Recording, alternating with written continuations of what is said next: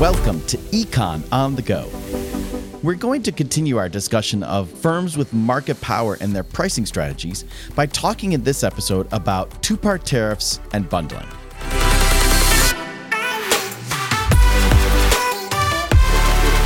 Two part tariffs are when a firm charges a fixed fee to consumers for the right to buy the product or service, and then a per unit price for each individual product or service that the consumer buys.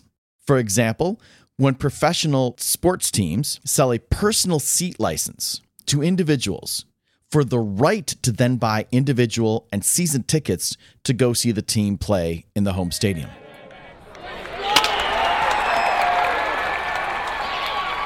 The personal seat license is the fixed fee for the right to buy, and then the price for each individual ticket or for the season tickets are the per unit price for each individual game that the fan goes to see. Two part tariffs are a form of second degree price discrimination because they are effectively quantity discounting. The fixed fee for the right to buy stays fixed no matter how many games the fan goes to see, but the per unit charge for each game goes down the more games the fan sees. So if the fan goes to see one or two games, they're paying a large personal seat license plus a couple of tickets but if they go and are uh, season ticket holders for 10 or 15, 20 years, then that personal seat license fixed fee gets spread over all the tickets that they buy. And so the price per seat, the price per ticket of that fixed fee is going down. With one type of buyer, if everyone who's trying to buy from the firm essentially looks the same, then the rule for the firm is to set the fee equal to the consumer surplus and the price equal to marginal cost. That means there's no deadweight loss because the firm is producing out to the point where the demand curve intersects the marginal cost curve. But because the firm captures all the consumer surplus, there's nothing left for the consumer to have. The firm captures all that consumer surplus. And because they also have all their producer surplus, if there is any, then the firms captured all the consumer surplus, all the producer surplus, and so effectively they've captured all the welfare in the market. With multiple types of buyers, individuals who have slightly different preferences, different demand curves, you want to set the fee at the consumer surplus of the marginal buyer, that last incremental buyer that you want to be part of your customer base. And one way to think about this is you have different types of consumers with different amounts of consumer surplus because of different demand curves. And if you have a lot more of the high consumer surplus types, then you want to set a high fee because you have a lot of high consumer surplus types and you want to capture all that high consumer surplus from those high consumer surplus types. So you set a high fee. But if you have more of the low consumer surplus types, you want to set a lower fee because if you set the fee too high, all those low consumer types don't buy from you, and you're left with very few consumers in the market. So if there are consumers that have high consumer surplus, there are a lot of them, you want to set a higher fee. And with a lot of low consumer surplus types, you want to set a lower fee. And there's no real rule of thumb other than do the math to figure out whether you're better setting a high fee or a low fee if you have more of one type than the other, that's going to lead you in the direction of knowing are you probably going to want to set a high fee or a low fee.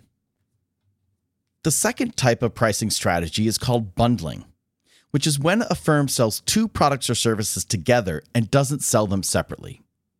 An example of this might be a news website where you have to buy the politics section and the business section and the sports section together. You don't get to separate which parts you want or bundling in your cable package where you buy all the cable networks together. You don't get to choose which ones you want. Bundling requires market power, it requires variation in consumer preferences, and no resale, the same conditions as price discrimination. Bundling works when consumers have negative correlation of preferences, which means that one consumer or one consumer type prefers product A, while another prefers product B. One consumer might prefer ESPN or the sports channel, and another might prefer a news channel. They would both watch both channels, but they prefer, if they had their choice, one or the other. This essentially allows consumers to cross subsidize their purchases of the less desired good. When you bundle the products together and charge a combined price, I may not be willing to pay for the news site if I want the sports network.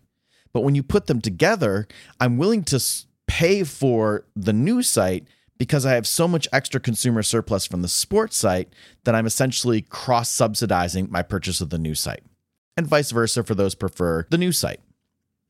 Coupons can be one way to implement a bundling strategy. When you set a coupon, you need to offset the dilution effect of consumers that would have bought both goods anyway. So with a coupon, I say if you buy one product, I will give you a coupon to buy the other product. And I just need to make sure that people who would have bought both products anyway, and therefore use the coupon and save money, that that lost revenue is compensated by attracting more consumers to buy both products who wouldn't have bought them if I sold them individually. Now, sometimes firms will want to allow consumers to buy the individual components separately, which is called mixed bundling. And we see this sometimes with packages at fast food restaurants. You can buy the meal or you can buy the individual components the sandwich, the fries, the drink. Tying, which is the practice of forcing a consumer to buy one product when they buy a separate product, not when they buy it as part of a bundle, is illegal.